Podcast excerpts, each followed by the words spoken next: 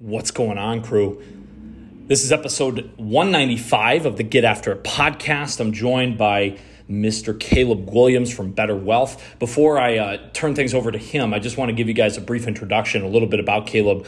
Um, we spent about the first maybe, probably about 15, 20 minutes kind of going into the origin story behind his company, Better Wealth, and um, really the really where he started and how he got to where he is today. Um, Caleb's remarkably young for the position of leadership he has, both in his company and the industry that he's in. Um, so just to, to it's going to be tough to wrap up this bio in you know a short period, but let's let's just attempt to do it. Caleb Williams is the founder and CEO of Better Wealth. Um, it's a company committed to showing people how to have efficiency and control over their money today while maximizing their future wealth potential. Uh, Caleb's got a phenomenal book called The And Asset um, which has hit bestseller status. It's also it's just a phenomenal read. If uh, uh, if you're looking to get into investments and whatever the case is, if you're at that stage in your life, not only is this an amazing podcast to listen to, but even if you're not there yet, Caleb sheds light on so many of the principles that he's used to be able to build his company to now well over 15 team members. They were doing seven figures in revenue before COVID, and they've absolutely exploded since then.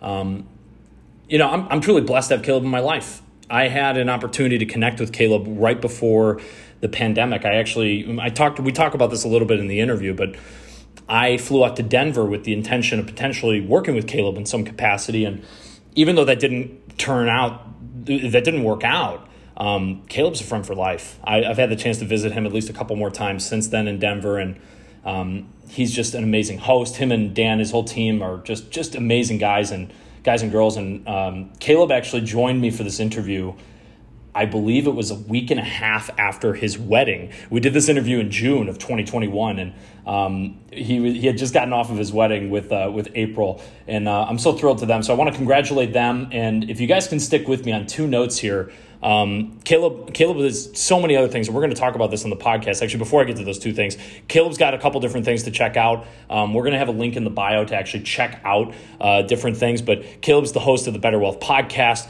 He's also, I mean, he speaks all over the place in terms of finance. He's they really he's regarded as one of the youngest faces of authority in finance. I, I think you guys are really going to be blown away by not only his knowledge and everything he brings, but also his intention you know, this guy cares so much uh, about the people around him and um, about his companies. I think it shows in his success. And I said it on the podcast like his success is no accident. Uh, so I'm thrilled. Let me turn it over to Caleb in this interview that we had. Stick with us. There's two. There's two problems, if you want to say, with the podcast here. Uh, the first is that this is one of the first interviews I did with my new microphone, and I was kind of learning how to use it. So there's a couple points where the audio just kind of comes in a little bit or goes out a little bit too well there's really never a point where you can't understand what we're talking about. So just bear with me on that. Um, and then the second thing is, I think I must have like, I don't know, had a bunch of caffeine pills and chugged a bunch of coffees before this podcast because, um, damn, I was excited. I was going off on a new one, almost to the point where uh, there's a couple points where I'm just appreciative that Caleb's uh, humble and, and patient and let me finish some points because I was getting way off the rails at some points in this in this interview. Probably not too bad, but you could tell it's almost like I did way too much caffeine. So those are two notes. I just wanted to pass those along. Otherwise, this is an awesome interview. Thanks again to Caleb and his team for helping me, uh, helping us set this up. Um, without further ado, let's cue the intro. Caleb Williams of Better Wealth. This is the Get After It podcast, where young professionals, entrepreneurs, and action takers learn what it takes to be a high performer. This is more than a podcast, it's a movement. Now, let's get after it with your host, Aaron Griffin. One of the things I really want to, we'll probably go a little wide ranging on this. One of the things I want to encourage all the listeners immediately is to check out your YouTube check out your podcast. We're not going to be able to cover all the ground of what you preach on from a financial perspective and we're not even going to try. That's not that's not the intention of this interview. I think our intention of this interview is to introduce people. We've i've mentioned to you like 70% of our audience under the age of 27 this is awesome. going to be i think a, a really cool opportunity for people to be introduced to somebody who is frankly can change your life over the next 10 20 30 50 years can really change the pace uh, uh the pace of your generations because the way that you manage your wealth, the way that you're going to be able to view the world, Caleb is really it's just it's so good to have you on. We're gonna have such a great conversation, yeah. man. There's no your success has not been coincidental. You're really serving a need, man. So Caleb Williams, welcome to the Get After podcast, man. So thrilled that you volunteered some time to be with bro, us. Today. Bro, first of all, it's a pleasure to be here. And as you're reading the intro, I'm like, man, I want to meet this guy. Like he's so I, I hope to deliver a fraction of what you've hyped me up uh, for. But I, dude, I'm like I'm excited for this conversation. You've always been one of my favorite people to talk to. Um, we we've had the pleasure of of breaking bread and having you as a guest. Um, you've showed me a couple places around the around the country, and I'm I'm looking forward to being your guest in in Nashville. And I'm just really pumped about the art that you come to serve. Um, your audience knows this because they're here for a reason, but you, your heart is genuine, man, and you are the same person that they hear on the podcast versus that you know 1 a.m. in the morning. Um, you're that same person, and so I'm I'm a better person because you're in my life, and I'm I'm excited to challenge and have a really great conversation. Dude, I appreciate you. And you know, you we we got we got connected right after, and this podcast knows I spent a couple months vagabonding through Europe, and I got I landed in San Diego, maybe like first week of March, I want to say, and then I think it was the second week of March we get connected, and then third week of March I'm in Denver at your house, and the world is falling apart. Right, we were watching COVID just we were watching the world burn in front of us and um, dude, dude, I really appreciate those words, but also like, can we we we gotta start this by saying freaking congratulations. You ran from the honeymoon to your laptop to do the Get After It podcast. Dude, congratulations, man. You and April tying the knot two weeks ago, right? Not even. Two weeks ago. Yeah, 10 days. Um, Congra- the, congratulations. The, this podcast has such a pull that uh, I left the honeymoon early. To, no, just kidding. But it was it's good to be back, and I will I will say, remember when you came to Denver and we were like chatting, and you were talking to that guy in like the pizza shop, and you're like, I think he, didn't he say something like, I think COVID's gonna last till the fall, and we were both like, no, like the world's not gonna like no, and now it's laughable because like it's totally changed the you know whole what he world. told me? He said 18 months. He said 18 wow. months. That was the line. And I was like, no, no, no, no. And actually, we were all saying no. You know why we were saying no? Because it was an inconvenience for us. We weren't thinking about any logical state. It was like, no, 18, 18 months, no, it's totally inconvenient. Hey, dude, um, man, this is going to be very, this is going to be a fun pod. Uh, can you give us that rundown, dude? We just did a little bit of an introduction there. For this audience, yeah. I feel like remiss, like we could go in a lot of different directions, but just for the sake of the audience to catch them up, uh, can you explain how a 19 year old, I've heard this story, but can you explain yeah. to our audience how a 19 year old takes over the investment wing of a bank and, and kind of yeah. where this all kind of comes from and maybe take it up to kind of what you guys do now? Cause you guys are really a re- remarkable company in what you do. And, and obviously from a value standpoint, I totally agree with it, but, but also like you guys are killing it. So can you kind of take us in, take us, take the audience in a little bit on that back end? So I grew up in central Wisconsin oldest of six kids. Um, I am uh, you, my my siblings would say I was a third parent. Okay, um, super short, have struggle reading. At 12 years old, uh, we would not be friends because I didn't really talk and I was really shy, and you probably were talking to everybody. And I looked like I was, you know, five, six years old. Like I, I really it, it, I didn't really hit, my growth spurt till like three or four years ago. And I'm not tall, by the way, but you know, um, and so I, I was a really insecure kid and, and I had really good parents and being homeschooled is like a blessing in, in disguise because on, on, one hand, like I didn't have anything to compare to. Um, and my mom especially like pushed me and really encouraged me to say, Caleb, the things that you can't control, don't worry about. Like your height, you have nothing, you can't do anything about that. But the things you can control, like most things in our life, like she pushed me. And so um, i found myself you know really leaning into that and and I, I did a lot of entrepreneurial things but one of my first jobs was actually gutting chickens. So i, I i'm sorry if there's any vegans listening to this but i i literally was you know hand deep into chickens summers in wisconsin when i started when i was 15 years old and I made a dollar per chicken process. Was this like a massive like Tyson chicken packaging no. plant, or was this like a local small, Wisconsin? It small, Amazing. It was a small operation, um, and it, you know what's funny is um, break book break bush chicken. Is that ring a bell at all? It, it's a pretty big chicken plant. They're actually uh, we we have ties with that company, and we were able to help some of the family. Uh, so it's just funny because it's like world's really small. Um, but no, this was a small this was a small operation, and um, and so I just started learning the principle of working hard I mean, dude, I'm 15 years old. I'm making 15, 16 dollars an hour hustling, um, and and then I started realizing the value of our money. I started Mm. like read this a book called um, The Richest Man in Babylon, which is a Mm. great book that everyone should read. But then I also looked around, and all my friends who were older than me that were making more money, they they were wasting it all. And so there was like a Mm. there was like that moment when I was like 15 years old, like I I- don't understand why everyone's broke because I'm like making a little bit more than minimum wage. I, I really good money for 15, but I'm like, dude, I'm loaded. I got like Mhm. 10k in the bank, and like like all my friends are like like don't have any money because they spend it on dumb stuff, and so that just like that like created a fire for me. But again, I'm I'm 15, 16 years old. I'm hustling. I understand the money side, but dude, I didn't think I was gonna get through college because I just didn't think I was that smart. So fast forward, met Wow. met a guy who wanted to help me, just gave me some good advice, and he said you should go for business because it's the most general thing. Um, he said uh, he picked up his phone and said you need more experience, and got me a job at a community first bank. He was on on he was the board not board of directors. He was on their board, and so that that like to- taught me the power of people relationships.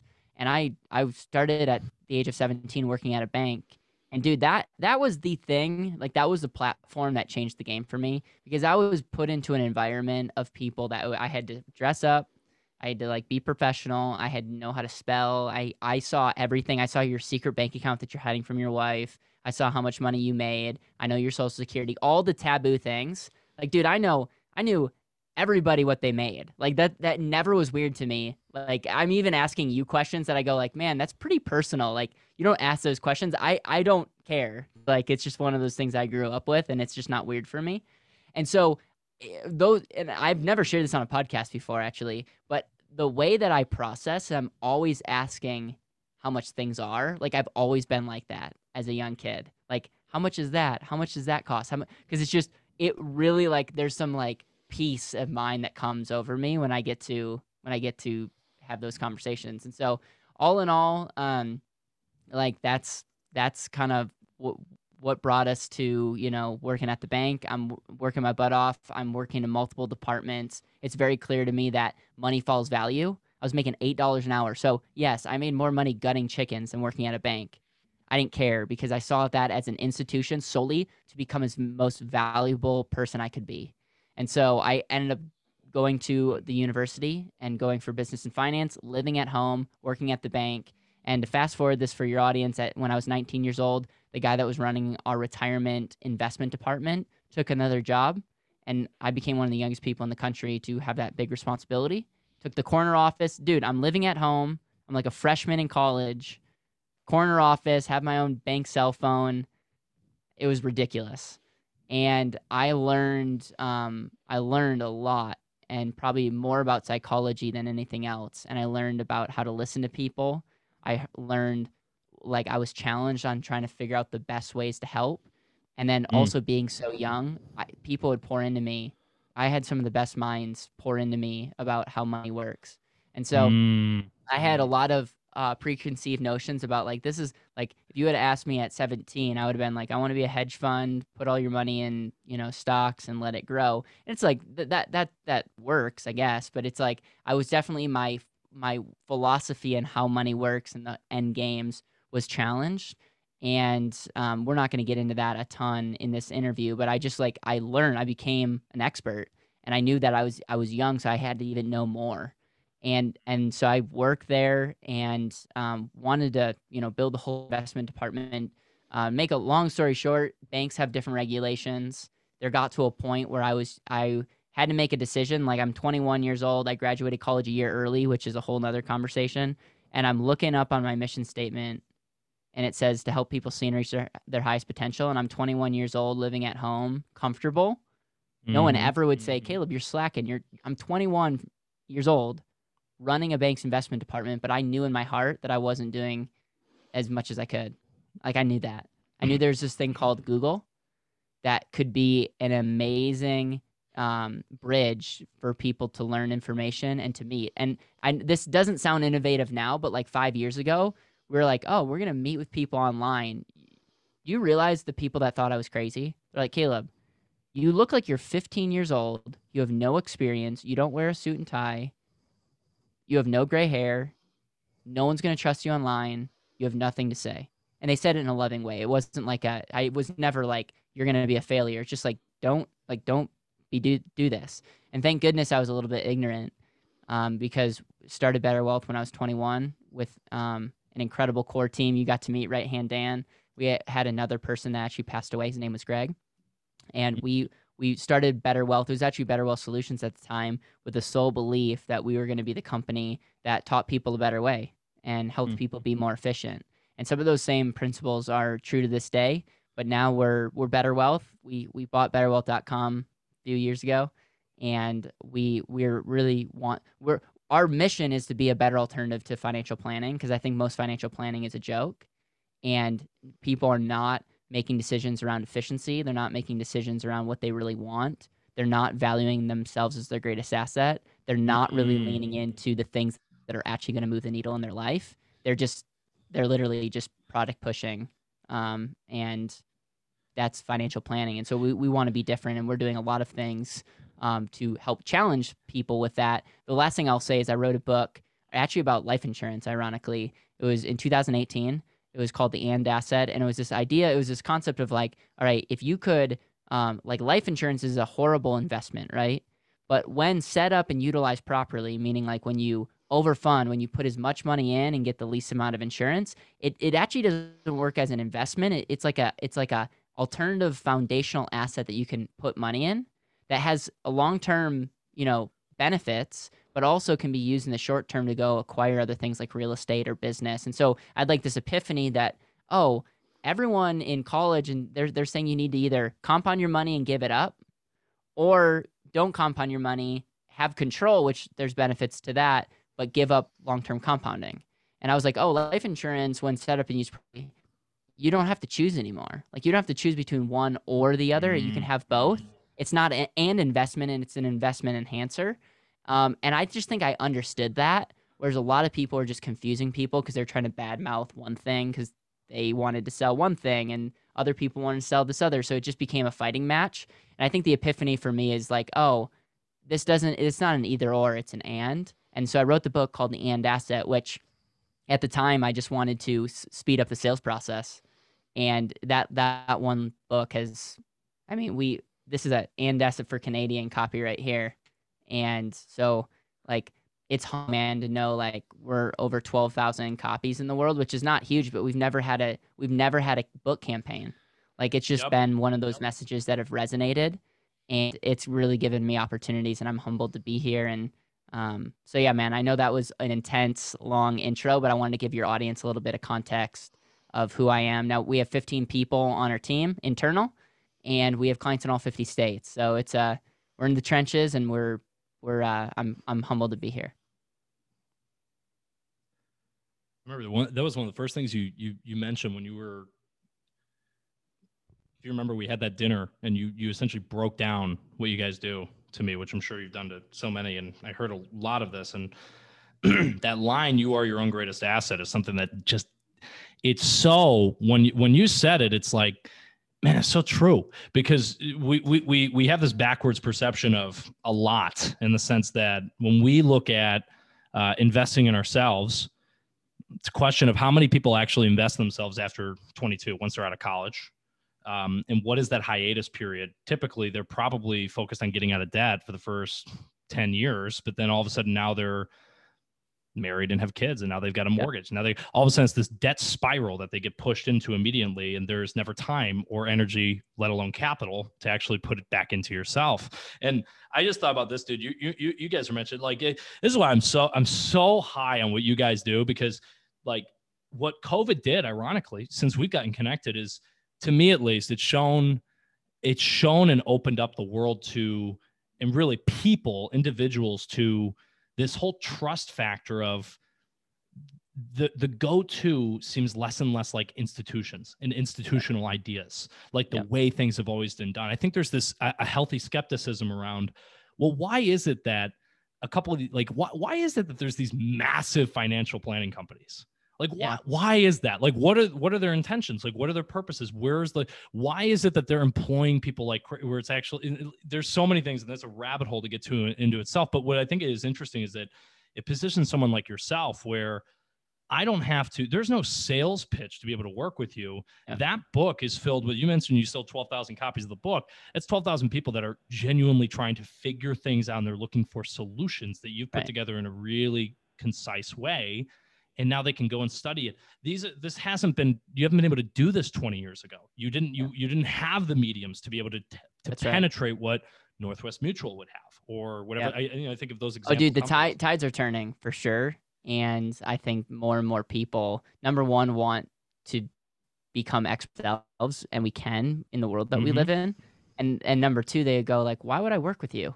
Like, what do you, what do you?" It's like it's funny. Name brand has become less and less of a big deal. Uh, the a lot the people that really loved me, they're like, "Caleb, you should really join up with one of these companies when you first start because they have the credibility." Dude, you couldn't pay me no. money right now to join those companies. You couldn't. They they have a stigma that comes along with them, and I love being independent and I love having the flexibility. Um, but it comes with downfall because we had to spend a lot of time and money building up a brand, and so it's like Right. what comes first. Right. It's if so get me started on that. But uh, I appreciate you mentioning those things. No, dude. Um, so so obviously, and just to just to do our due diligence on this, the first thing, the and asset, and and we we talked about this where you use Dan, uh, Dan as an example, right? Dan, who's your your your head of ops, um, who who Dan and I probably spent like I think four hours talking about uh, Bitcoin and banks and whatever the heck we talked about for like for like that whole night that I was at your house. Um, di- but but but it started with, or one of the one of the ways you you guys started your story was about Dan was trying to buy a house. Can you actually walk through? I, I wasn't going to do this, and we could talk about a lot of things on this, dude, Caleb. But can you actually break down what the and asset is? Because I feel like that is your name brand. Like that is obviously the big thing that you guys do, but there's so much more. And obviously, the last time we connected, I, I heard a little bit about where you guys are going with Better Wealth. Let's, Yeah. but let's start with the end to end asset because that was really a eureka moment, right? Where, and I think about Yeah. this quote. I, I wrote this down, dude. Before you go on this, like our greatest threat in this life, it, it's it's not aiming too high and coming up short. It's actually aiming too low and succeeding right? And I think of you in that that bank in Wisconsin. You've got everything. You got all the wind behind your back. It's like why take a risk? And you Yeah. think about it too. It's like how many people view success as simply monetary, simply Yeah. trajectory wise. When the reality is there's so many foundations that you Yeah. have to build yourself around. Some things we talked about before getting on here about how. You know, Nashville's so great for community, and it's just alluring you from Denver right now that you want to come here and all those things. I'm kidding. I'm kidding. But Yeah. but like there's so many different things that fall into it but we get really comfortable and it's one of the biggest threats to what we can do so like, can you take us back to that and asset what that So, exactly and, does and I, do, I want to I want to share this with your audience. Betterwealth.com slash vault. Betterwealth.com slash vault is literally the one stop shop for everything that we're going to be talking about when it comes to the and asset. Like we've put, we have case studies. We're working on over 100 frequently asked questions. We have multiple courses, testimonials, um, cool crash courses. So I just want I want to throw that out there because there's no way in the world we'll be able to cover everything. But I'm going to do my very best to give you an overview of why the and asset and why the messages resonated for so many people. Okay, so um, you have person A, and person A has money, and they're they're living their life, but they have savings, and they person A wants to invest that money for someday in the future. Retirement, you we could just say retirement is the future cash flow day where you're maybe not getting cash flow from active working, you're getting it from your investments. Is that fair? And so your person A is investing in a 401k, Roth IRA, doing their thing, and they're going through life, and their money is in those investments doing its thing, but that's all. So person A has got got their financial plan, and that's where a majority of people are are living. And then, then if that person A gets married and wants life insurance, they're going to take either some of their lifestyle or some some money from their investments and make sure that they have the proper protection. And the whole concept is your money's going to grow to a certain period of time. You'll be able to check out work, and then you'll be able to withdraw that money and have a retirement income. That's that's retirement planning 101. The and asset, what the and asset is essentially like what I discovered is it's not an investment. It doesn't take the place of invest. It just is like it, it's a life insurance contract that when optimized which is essentially when when maximized. So so the the idea of a life insurance contract is it's a contract between you and an insurance company, and you want to eh, you want to have a good relationship with that. You want to work with the parties have to be right. So an important thing in this equation is that you're maximizing the contract to enhance cash and minimize the actual drag of insurance. So it's kind of weird, but the reason you do that is life insurance contract is the most tax benefited, you know, paper asset that you could almost get kind of deal. Other mm. than like trust and foundations, it's like it's incredible. And so once money is put in, your money long term will grow without taxes, losses, fees for the rest of your entire life. So like that's beneficial, but what's really cool is you can have access to capital by borrowing against your money that's continuing to grow. And now you have effectively created a way where you're getting a dollar to do two jobs rather than one. So the the example that I'll use is person B saves money into a life insurance plan that's properly structured, that's properly, and their money is going to grow tax free for the rest of their life, but it's only going to grow at like three or four percent. So even at three or four percent tax free wise is like an equivalent to like a six percent growth rate. So nothing, nothing life changing. But the cool thing is their money is going to continue to grow, and they have an ever increasing ca- access to a pool of capital that they can invest into real estate, into business, into themselves, into education, into options, into crypto, you name it. And their money continues to grow.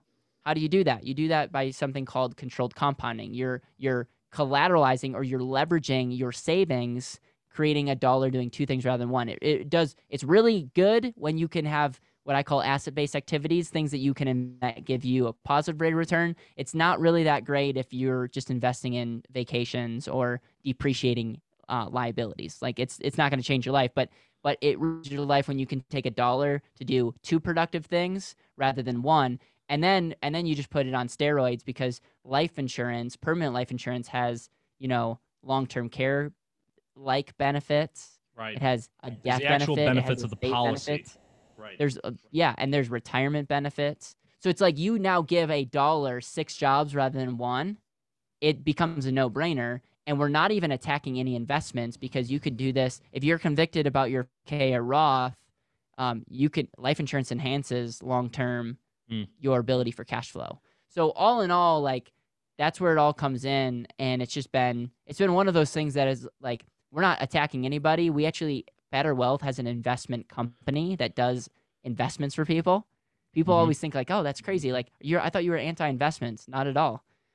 I'm I'm I'm pro efficiency and and no one product will give you a full efficiency, but understanding how to create money in motion, that's the key. Mm-hmm. And I just think mm. my willingness to think outside the box has helped me uncover some strategies that have been really powerful. Can you can you in just your own words can you tell me why why are I was going to say Americans could be an American problem but just simply like why are people go back to the people from your hometown but also people who are uh, you know 35 making 200,000 a year and spending 200,000 220,000 a year right? Why are fundamentally why are people bad with money? Couple couple reasons. Number one is thinking. The way that we think is is toxic and we're obsessed with consumption. And so we're just in we're just um, going and we love to consume we love to spend money. Um, we don't really have a vision of what we want the world to look what we want our lives to look like. And so majority of people are not being efficient because part of efficiency is you need to know where you're going. So if i wanted mm. to come to tennessee i could walk there and I would get there eventually. I have enough. I have enough money where I could stay at hotels and you know eat. But it would be it would take me a long, long time to get to Tennessee, or I could hop on a plane and be there tonight. It's like, but if I don't know where I want to go, I could I could have an airplane, but I could still be just as lost. Mm. You know what I'm saying? So I think mm. number one, a lot of people don't know where they want to go, and then and then it's obvious that you wouldn't walk from Denver to Tennessee, but so many people are doing that in how they're thinking about getting that goal. So it's really right. it's a two-step right. process. Get clear on where you want to go and then audit audit yourself, what you're good at, the people in your life, the money that you have and get really really clear on how can your resources, your time, your ability, you as your greatest asset, how can you optimize that in a way to best get that? And I'm telling you man, it's sad because it's not complicated It's like people spend a lot of money to learn stuff like this in courses. It's not complicated. People just don't do it, and it's it breaks my heart. And my hope is that I we can start encouraging people to really own their one life. Right, right. What's the one of the things I imagine is so the reason why like uh, I used the Northwest Mutual example, which I probably shouldn't be name dropping them, ah, whatever it is. You know, just just one of those bigger companies in general. Um, there's probably a a feeling as a consumer when you're working with them or something. It's almost like uh, i think of it we have like a lot of man babies today right? Like we, we we've we've pulled out like nobody takes responsibility until like 22 23 nowadays right? It's it's crazy right? In terms of how much we stretch out before people i mean just from my hometown i mean i remember there's like, oh geez, I'm gonna call it my friend group here. But like, you know, like we had a 20 person friend group, it was like four of us had had jobs. And so it's like you you you have a generation coming up where, and this has only gotten worse since COVID with the with the labor shortage, right? Yeah. Where nobody's getting nobody's getting practical experience, nobody's getting moving in that market. So my, my point is there's this point of like you're almost adulting by the time you actually take responsibility for your financial situation. What what is that point in someone's life that they do? Uh, just, I'm asking from your perspective and, and helping people. When, when do you usually find people are finally like motivated? Might be the term to actually start taking this seriously and be like, you know what, I can't keep spending every paycheck. Like I got to get help with this. Is it because somebody tells them to? Is it because they experience some kind of life event? Is it different for everyone? What do you see yeah, on that end? I it would be really interesting. I think market data that would be something that would be worth researching.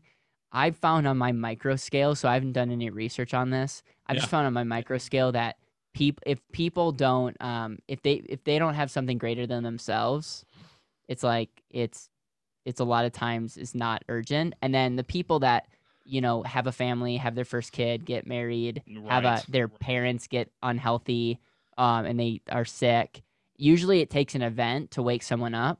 But dude we have a retirement disaster. You majority of people that you think have their act together and their money situation together don't We, we we literally have a disaster on our hands since the pensions. Um, most people don't have pensions anymore. People are just severely under saving and investing, and it's going to create it's going to create a huge strain on on our country, and that's where we've had a lot of conversations. It's like the government will need to bail people out, or we're going to have a lot of people on the street, and it's just a frustrating scenario to be in because that usually means higher taxes and and almost almost hurting people that were spending say uh, deferring their lifestyle today so that they could live yeah. better in the future so i, I um, find it so yeah. i find it so fascinating too with income taxes right because income taxes go up considerably for people making high income when ironically income that specific wealth brand, like that specific brand of wealth income is literally directly tied to the value that you're bringing in. So you're actually taxing people. You're taking money away from people who I'm preaching to the choir here, Caleb, but you're taking money away from people who are actually driving the most value in the marketplace where it is so much more valuable for the marketplace if those people can actually take that money, invest it, be better with it. I think it's Charlie Munger that talked about like you have uh, Warren Buffett's right hand man, where you have a um, it's actually one of the greatest times from a capital allocation standpoint because even though you have a lot of big fish that have way too much, like just an absurd amount of revenue, and there's a lot of reasons what not revenue, uh, net worths, right? From yeah, uh, from a, a high net worth standpoint, that money though is in the markets. It's not sitting in a vault yeah. somewhere in yeah. a medieval country or whatever the case would be. It's tied up in stock options. It's tied up in investments. It's tied up. It's actually working for society. The bigger challenge yeah. is and this is really where, and this is where I do want to plug the Better Wealth podcast. I remember getting back from, uh, getting back to San Diego after the weekend with you guys. I think maybe a week later, and I listened to one of the first episodes of your podcast, and it was you and Dan right after the first, I think the first stimulus bill came out, and you two were so raw and blunt, and you were just like, "This is." nuts and you were talking you guys were talking about in which it was right the ppp loans like there were so many crazy things that started coming and really arguments just went out the door in terms of fiscal conservatism or really whatever the yeah. case you would call it from a government standpoint that all went out the door with covid for you though what do you see as the what's been the biggest shift for you guys in your business and and and this is actually a question I wanted to get to, dude. What is the what are the differences and challenges between building wealth and building a business? Because building wealth to me seems like it's much more um, what is it discipline based, where a business is a lot of adaptation. It's a lot of changing as and, and dynamic uh, things shift. I'm curious for your you want me to answer that question or the other question that you asked?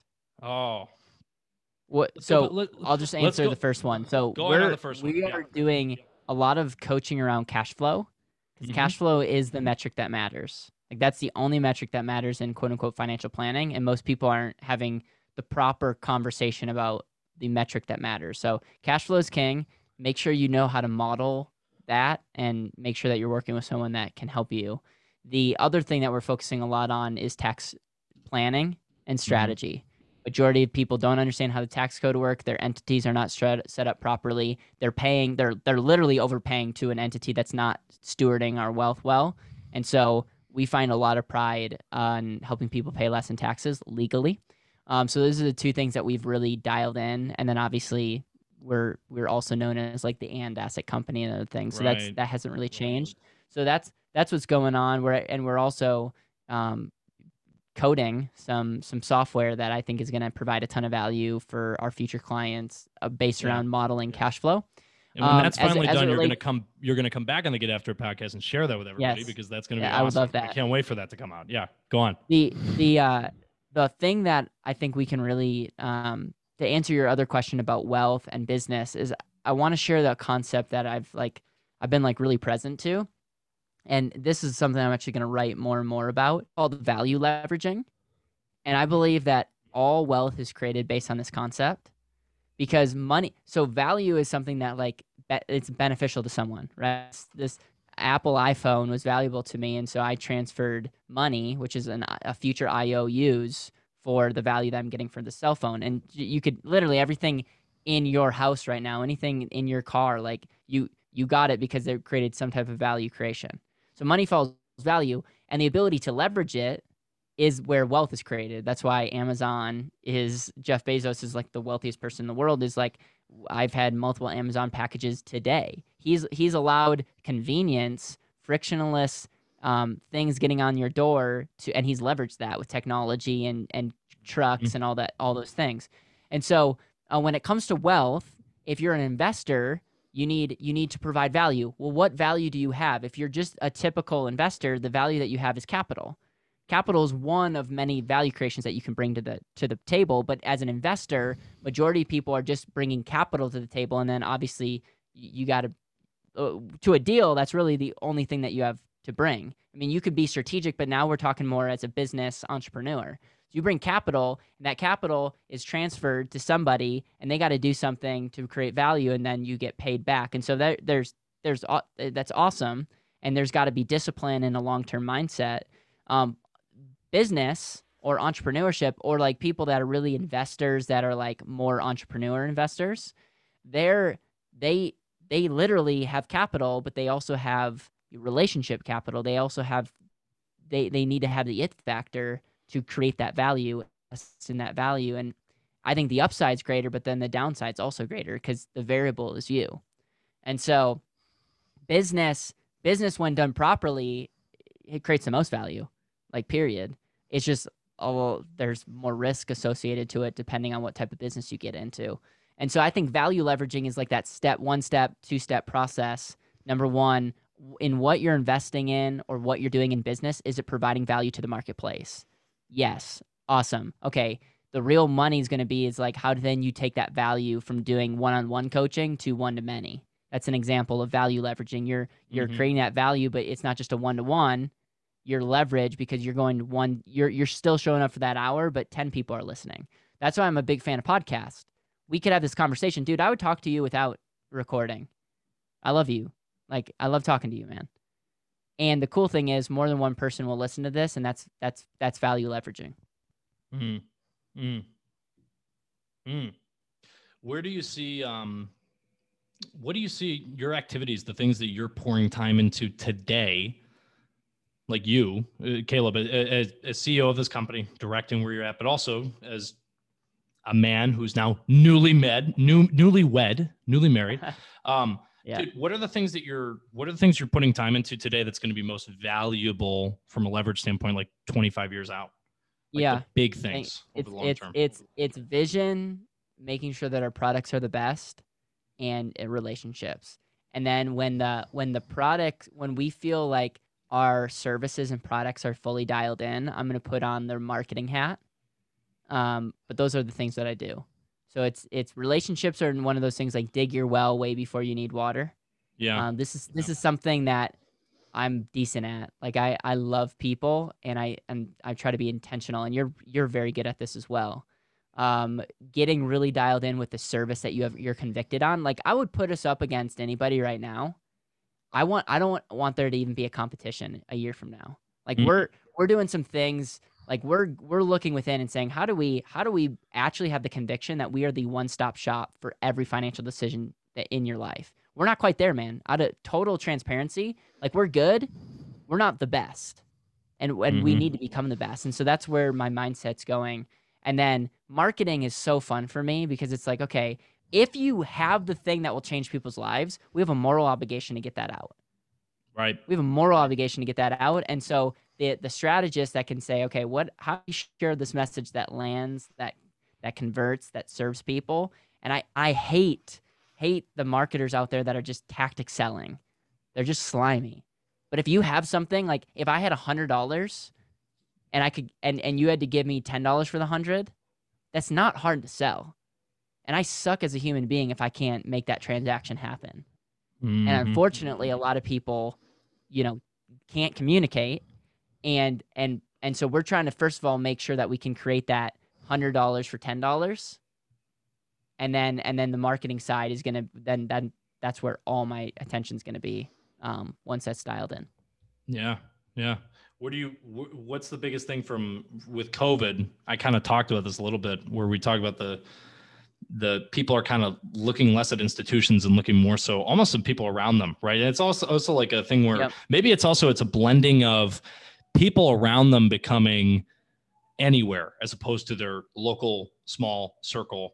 You know that classic. What's that classic stat where like eighty percent of people end up you know within 20 miles of where they're Yeah, born or crazy. something whatever the case is right but that's but that's getting changed quite quite frankly like a lot especially with at least from a uh, from a uh, uh, uh, uh, who you're communicating with on a day-to-day basis it, it, it has nothing to do almost anymore. It just this is obviously dependent on industries and dependent on where people are at in their lives and what they do. Um, but there's a lot there's a growing segment of the population that's exploding. It's going to keep growing until it's more than the majority probably already where some of the strongest relationships we have are not geographic ge- geographical at all right? We're working remotely. We're all around. We have internet based things. So the the connections it's much more comfortable doing business with people who are all over the place. They're all over the internet. How is that changing finance as you see it over the long term. Yeah, really I think, financial think- planning specifically. Yeah, I think the Robin Hoods of the world have done a lot of good. Um, I think the criticism is like, okay, you're giving people the tools to tactically figure something out, but there's no strategy, which I think is fair. But I think the power is given back to the people, and you can find out anything you want to know about any investment. It's like we live in that type of world. So I think um, the power is very much translated to the people, and that's not just a COVID thing, but I think that's enhanced because nobody's met in person. Like a year year ago, no one's meeting in person when it comes to your financial plan, and so you almost have to. Your advisor either needs to be able to innovate, which a lot of them didn't, or you you find a better way. Um, I I think it's I think it's interesting. My prediction is that people are going to go back to work in five years because I don't think the work from home. I think there's a, it's a double edged sword. Um, so it's interesting because in a world like we're a virtual company, we have client, we have team members all in all different time zones, and I'm like, if you ask me like what I'm thinking about in two or three years, I would like to have a headquarters with 80% of people showing up to work. Um, it's interesting. Maybe that will change. We've saved a lot of money on office, but I just think like COVID has highlighted the like that we can do it, and I love the flexibility of working anywhere. But I also think, dude, like I think loyalty is gonna just drop, and I think there the need for connection. And this is funny because we're a virtual company. Like I don't think you need that connection when you're talking about money. But like I think as a team, if you're in battle with somebody, I think that very much translates. And so we'll see. There's th- those are some things that I- I'm thinking of um, oh, from a from a standpoint of like how people have changed the way that they think. I think Bitcoin has been a big topic. Um, I think the meme stocks have been something that have been interesting, and I think um I think people are getting more educated as relates to even how options work. Like ten years ago, no one really knew what options were. Now, I- now I feel like it's scary actually how people like don't really know anything about money, but they kind of know how options work. It's kind of Mhm. freaky to be honest, because it's like um I you're potentially playing with fire if you're doing it wrong. If you're not, Mhm. it's it's a great financial strategy. What do you think about cryptocurrencies in general? I dude, I th- I think it's a, a matter of time until crypto is is a future. Um, I you look at the Fed, dude. Like the Fed, it, it's a disaster. You know, it's a it's like we're we're manipulating interest rates. We're printing trillions of dollars, trillions of dollars, and people are fed up with that. Um, I think the Bitcoin, um, the biggest threat is the regu- like regulation. I think obviously if you're the U.S. government, it's a threat to the dollar. And I think from the U.S. standpoint, the U.S. suffers greatly if the dollar loses. You know, like it's not the. So what do you think? What do you think is what is government action on that even look? I don't like? know. I don't. I If you had You to gotta- speculate, what would that even look like? I, I don't know. I, I'm the kind of person that believes in the technology and Mhm. everything that Bitcoin stands for is I believe in it. I, I don't don't get caught up in the hype. And I, I, I feel feel like a year from now, no one's going to be talking about Bitcoin. And it's going to drop kind of deal. But I think long term, the technology's there. I think it's the future. Um, I think the government will have to figure out a way to start tr- like tracking it. But I, I'm not the right person to ask. And, and a- maybe a better question to ask me is like, Caleb, do you have any money invested in Bitcoin? And I would say yes. And I think 5% of your portfolio should be in something that if it dropped to zero, it's not really going to change your life. Sure. But it definitely has upside that, you know, could could be something impressive. So don't this is not financial advice. Don't sue me. Don't don't write me nasty letters. But that's some those are some questions that you should be asking yourself um, when it comes to investing. It is interesting because I wonder if we're going to look at this just candidly. I do wonder if we're going to look at this 30, 40, 50 years from now and literally just be like, how did we not see this coming? And, and what I mean by this is like the the transfer to crypto because to, for, to, to put in context what you you mentioned with the Fed, just just for the audience. I mean, this is not we don't we don't talk finance too much on the Get After It podcast, clearly, but like just from a general understanding, I have like global economics at this point. After World War II, the dollar becomes the world reserve currency. When two businesses want to do work together, so like say one's in India and one's in uh, Malaysia or whatever the case would be, they're going to use U.S. dollars to complete that transaction. So U.S. dollars are a part of, I believe it's almost nine out of ten international transactions are done uh, with U.S. dollars. Yeah. Right. And that, and it's second to I think second place is like euro uh, is the euro with like fifty percent. It's not even close. And the only reason it's north of fifty is because you have you can use two currencies, multiple currencies in one transaction, right? Because you're switching between them. But what we really the question becomes how soon does another currency Yep. challenge that safe Yep. and uh, effective use that the U.S. dollar has provided for the international commerce market? all currency is is confidence. That's all. It's like, do you have confidence in this piece of paper? And it's it's interesting, man. It it, it America like every other like empire, um, and it's sad. It's really sad to see, and I do. I I don't know. I also don't get it. So I I feel like a lot of people are like, you know, I I think I think everything's gonna take a little bit more time because here's here's what you got to understand is yeah, let's say Bitcoin does that. Well, we might think that's a good thing, and especially if you're investing in Bitcoin, you have like the recency bias to be like, yeah, you want the Bitcoin to be the reserve Everybody's currency, won. Like, Everybody in But- crypto's won over the last few years. So yeah, but like with a grain you realize that like destroys America. mm-hmm. Like if that becomes the new currency, it's like, I, like a lot of businesses, unfortunately, are built around tax benefits. It's just like it. It will be interesting, but I'm not like I'm not here standing and saying just ban Bitcoin. No, I'm, I love innovation and where where the U.S. could be total like I, I think really countries have to figure out how you take the U.S. dollar and create some type of blockchain. I, I'm now speaking. I'm just full of BS right now because I Yeah. don't know really, but I just think that is the future, and um, I don't. I hate that our dollars can get less and less valuable every year. Yeah, yeah. Um, I want to go back here too. Um, you're you're just to get out of a little bit of the finance world. Um, dude you mentioned it you're you're you, you're you're a connector by nature like in terms of just like that that's one of your maybe it, i don't know if it's by nature but like it's one of the, one of your strengths as you presented right i um i'm curious what do you see people who are whatever we would brand as successful they're doing a lot of things they're making things happen they're moving moving with things what are some of the ways where if, if someone's listening to this right now and they feel like they're stuck they're in a transitionary yeah. standpoint they're young they're probably terrible with their money, or maybe they've been decent with their money. They just don't even know what to yeah. do with it, right? Yeah. Where do you start in terms of investing yourself? What do you see as trends behind some of the people that you've been most influenced by and have built up great relationships with, who have who have who, who have found some success in that end? Uh, where do people get started? What do you see as have like you, trends? Have you read those? Outwitting the Devil by Napoleon Hill?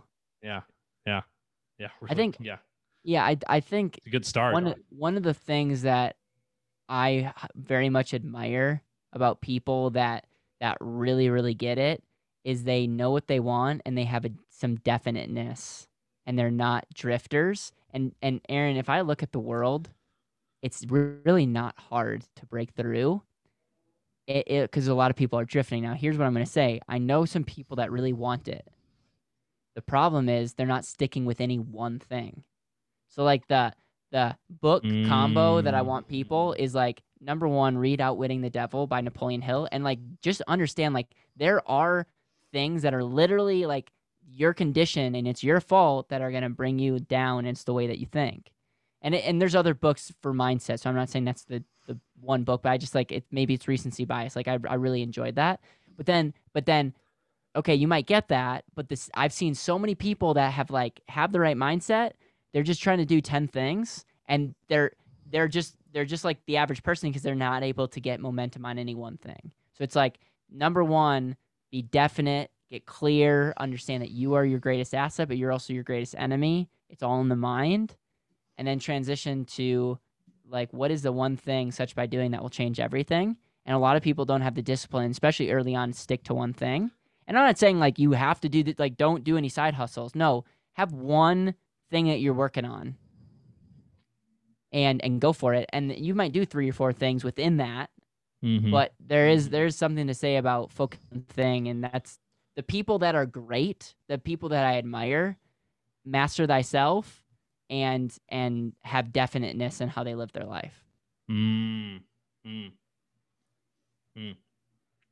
What were some of the challenging moments maybe uh, if, if you're comfortable reflecting on those with building your business to where you're at today, what were some of the bigger challenging moments that actually provided the lessons to actually get you where you're at today? Yeah, I think I think early on it was the would anyone work with us? It was like a very much mm. the inward fear of like, dude, I'm young. Who who's gonna want to work with us here? Um, and then I just think the um, as we grow, it's that it's it comes from like the Caleb effect to we need to like actually create something that scales. And like I have to I'm like the greatest enemy right now because mm-hmm. it was like built on the back of like Caleb's smile. And like you can't scale business and actually have a business um not not uh, just a, a self-employed person. So I, I think that transition has taught us a lot. Um we we spend and invest a lot of money in salaries and technology and so if it two or three years ago you would have said you know we spend this amount of money i would have been like you're like that's crazy that's crazy. And and it's just like it's not something that happened overnight, but I think it's that that like belief in like actually investing in people. A lot of people say that people like they should invest in people, but they don't. And right. like doing that has made me think bigger. And then I just think um, just learning how to do value leveraging stuff. Like value leveraging has been something that has been on my mind the last couple months.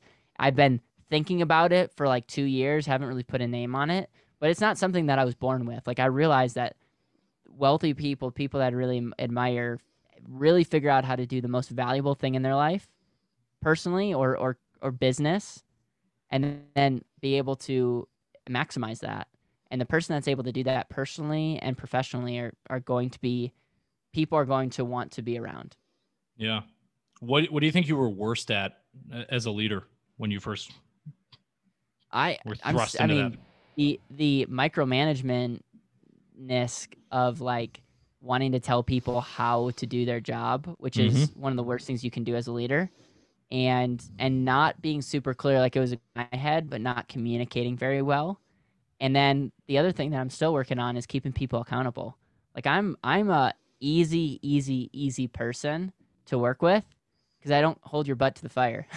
So and that's i'm getting better at that being blunt um, and people actually like it better because it's because we're actually getting stuff done. Word. Um, and so it's it's and you can be nice in the process of doing that but those are the things that i've struggled at with and i'm i'm getting better Yeah. Okay, dude. So you uh we got married 10 days ago. Yeah. You you moved to Denver from Wisconsin. How old were you Yep. when you moved to Denver? 2022 23? 22. So so what was that transition like for somebody who's running their own business, building community and just trying to actually set roots somewhere where and I know you you potentially might be, you know, exploring outside of Denver, but I'm just curious for someone who found someone who you want to spend the rest of your life with, you're building out some Yeah. really good foundation points and also like dude, dude, the people in your business are great people. I mean, you got phenomenal people that work with you and they're they're they, you could tell there's that energy around where it's it's a very long-term atmosphere. So for you, um, what were some of the things that you think that uh, that when you when you did that leap and you actually moved and you actually really you know started Yeah. branching out, started building your own life? What were the biggest challenges with that? What are some tips Yeah, and tricks so- for people? Because dude, this is this by the way, this is something I see I see it all the time with COVID. Is a hundred percent since COVID. Like how many people are waiting for the pandemic to be over? How many people are waiting for whatever that thing? The, the waiting for the pandemic pandemic to be over is directly equivalent to the environment that you're around because other people are Yeah. saying you need to wait for the pandemic to be over, right? So it's Yeah. like that's where I'm getting So- at with like how do you build that community? Surround So, yourself with successful people. so your environment is so important so important and i was in wisconsin at in a great community loved had amazing friends but none of my friends were entrepreneurs. And as a result i was like working a ton and all my friends were like hey you should stop working and hang out kind of deal okay? So Mhm. so two things. I made this like statement to a business coach. I said if i had when i have a million dollars in the bank i'm going to move. Because i just thought like that having an arbitrary goal was just like i just here here's a dart chuck it at the wall.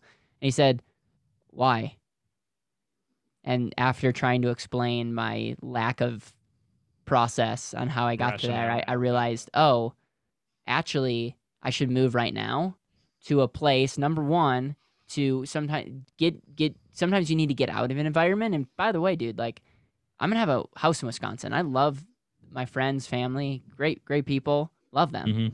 Not not the best place to build a seven, eight, nine figure company and so I had to get out of there. And then and why Denver? It was a couple of reasons. I, I got mentored. I actually dated a different girl uh, here, and so there's some reasons why I you know chose Denver. But it's central. It's great weather.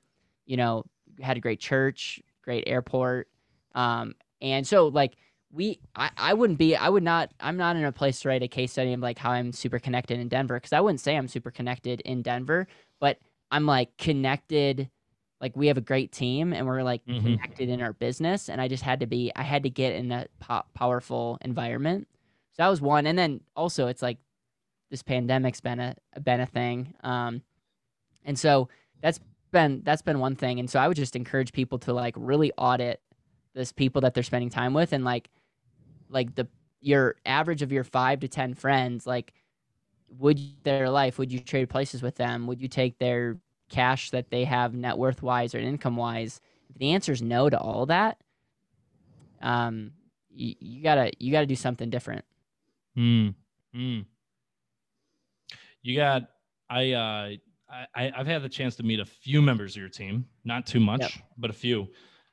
What do you when you're interviewing somebody, dude? What are you what are you looking for? What are the things that really stand out to you personally when you're hiring Um, across the board? Maybe not even position specific, but like across the board. What are you looking for? yeah yeah passion clarity conviction and then and then i got i get this from traction but do they get it do they want it and can they do it i mean competency is a real thing Mm. um but but man i'm telling you we we live in a world where passion is lacking and if you have the right dna and you have the right person um that's that's like half the battle Mhm. and um I want to find a person that's willing to to take a pay cut to build something that they believe in, not just for what they're going to get on the back end, but the real conviction of by doing this, society like the world's going to be a better place.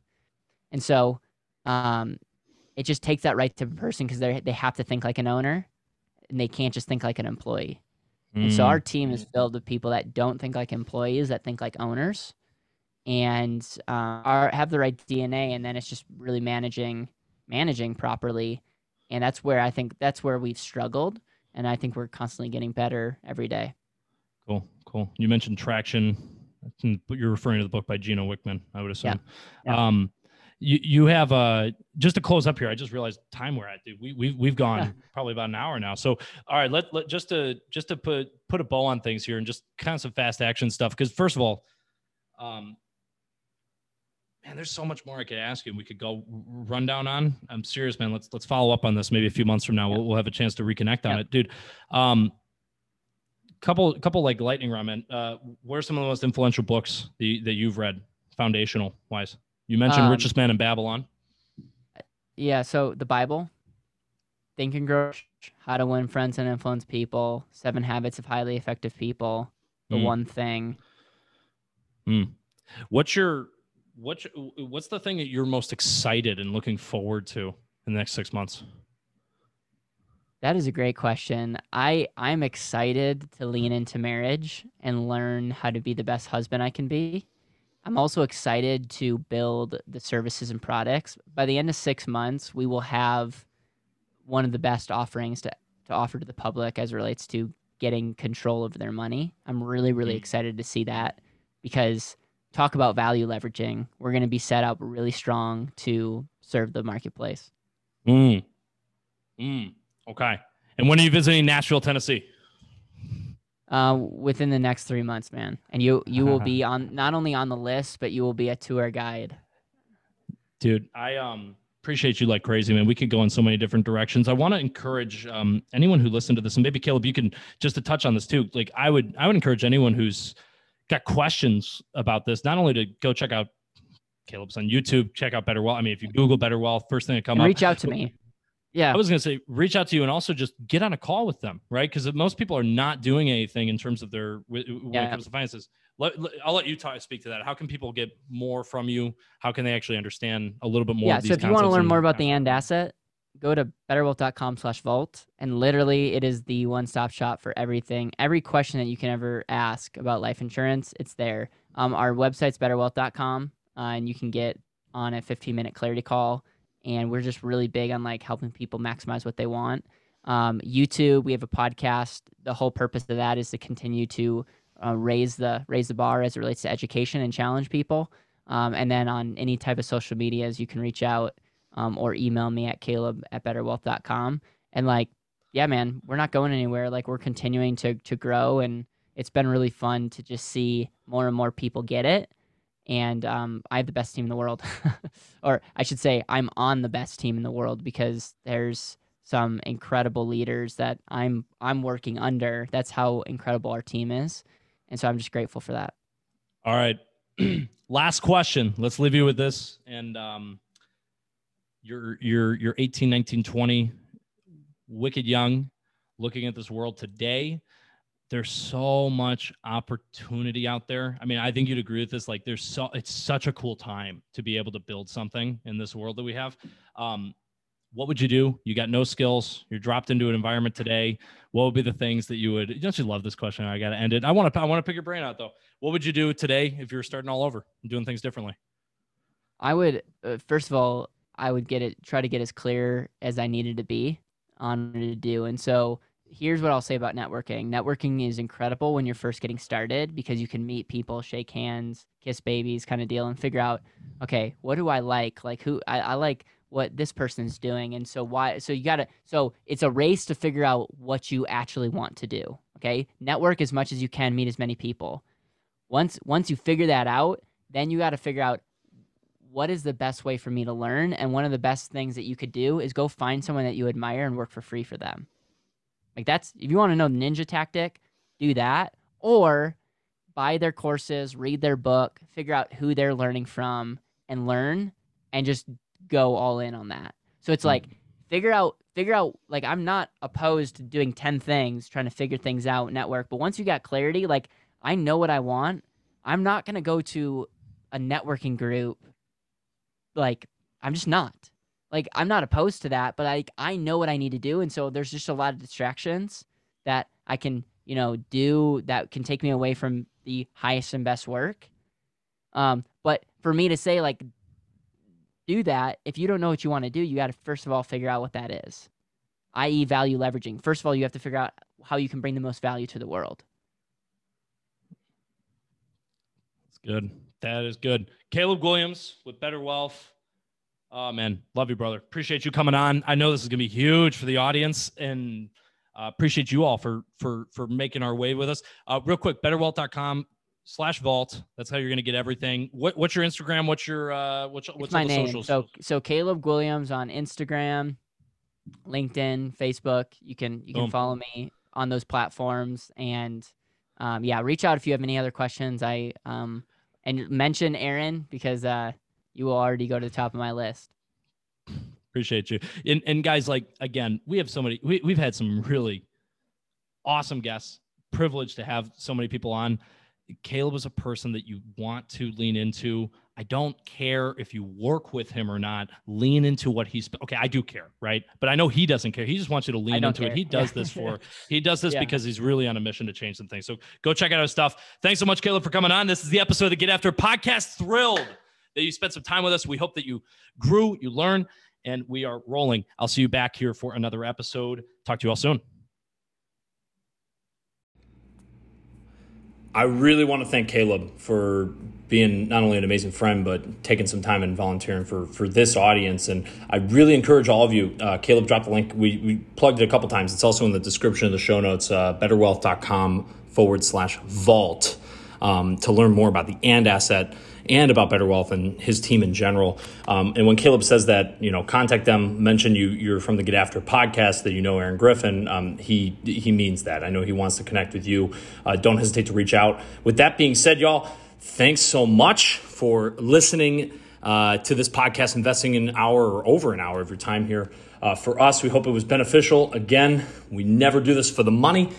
Uh, we do this because, again, for we want to see where this is going to go. I think this is an exciting thing in terms of like where we're headed, the time we're live, and um, I think podcasting is just a really cool way to capture opinions, beliefs, and visions in terms of where things are going, and we'll be able to see how those play out. So, if you get anything from this podcast, please drop a review. Helps us a ton. Helps a, a more listeners find this show, um, and uh, let us know what you thought of not only this episode and uh, but others, but also if something impacts you uh, hits you hard in this episode, whatever the case is, share this with a friend, share this with somebody who can get impact value from this, or even just someone who you constantly discuss things with and have conversations with, like to debate some of the things we talked about. That's huge. Um, and it's how we learn, it's how we get better. So, uh, for Caleb, uh, on behalf of Caleb, I'm Aaron Griffin. Thanks so much for joining us in this episode of the Get After podcast.